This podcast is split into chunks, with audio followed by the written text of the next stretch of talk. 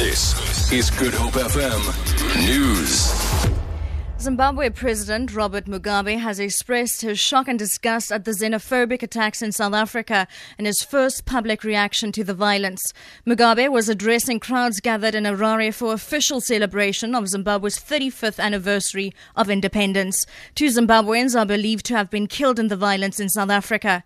Speaking as the current chair of both SADC and the African Union, Mugabe says his, this must never happen again in South Africa or in any other country. He said says he's glad President Jacob Zuma has also expressed his abhorrence at what has happened. The divisions within the alliance must end and build unity.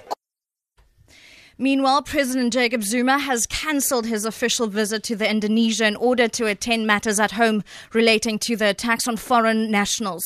President Zuma was due to leave for Indonesia this evening for a state visit and to attend the Africa Asia Summit. Deputy President Cyril Ramaphosa will replace the president in Indonesia. The president is to lead a stakeholder outreach program in the country next week, leading up to Freedom Day on the 27th of April. The meetings will be focused on strengthening the existing support for peace in South Africa while also listening to concerns being raised by some communities. Later this afternoon, the president will visit the displaced foreign nationals being sheltered at Chatsworth in Durban. The SACP in the Western Cape says the killers of the party's former General Secretary, Chris Hani, must never be released from prison. An event has been held on the West Coast to remember him. Hani was gunned down outside his Dawn Park home in Boksburg, east of Johannesburg, by right wing Polish immigrant Janusz Waluś on the 10th of April 1993. He was 50. Waluś and Clive Derby Lewis are serving life sentences for their role in Hani's assassination. SACP Central Committee member Godfrey Oliphant says the ANC led tripartite alliance must be defended in Hani's memory.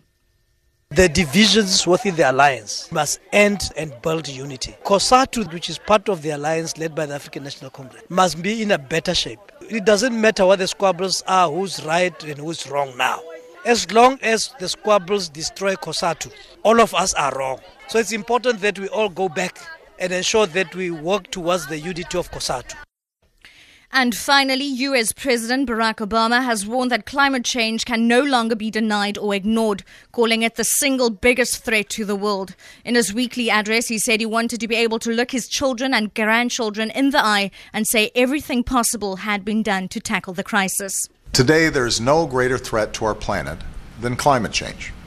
And the fact that the climate is changing has very serious implications for the way we live now. Stronger storms, deeper droughts, longer wildfire seasons. The world's top climate scientists are warning us that a changing climate already affects the air our kids breathe.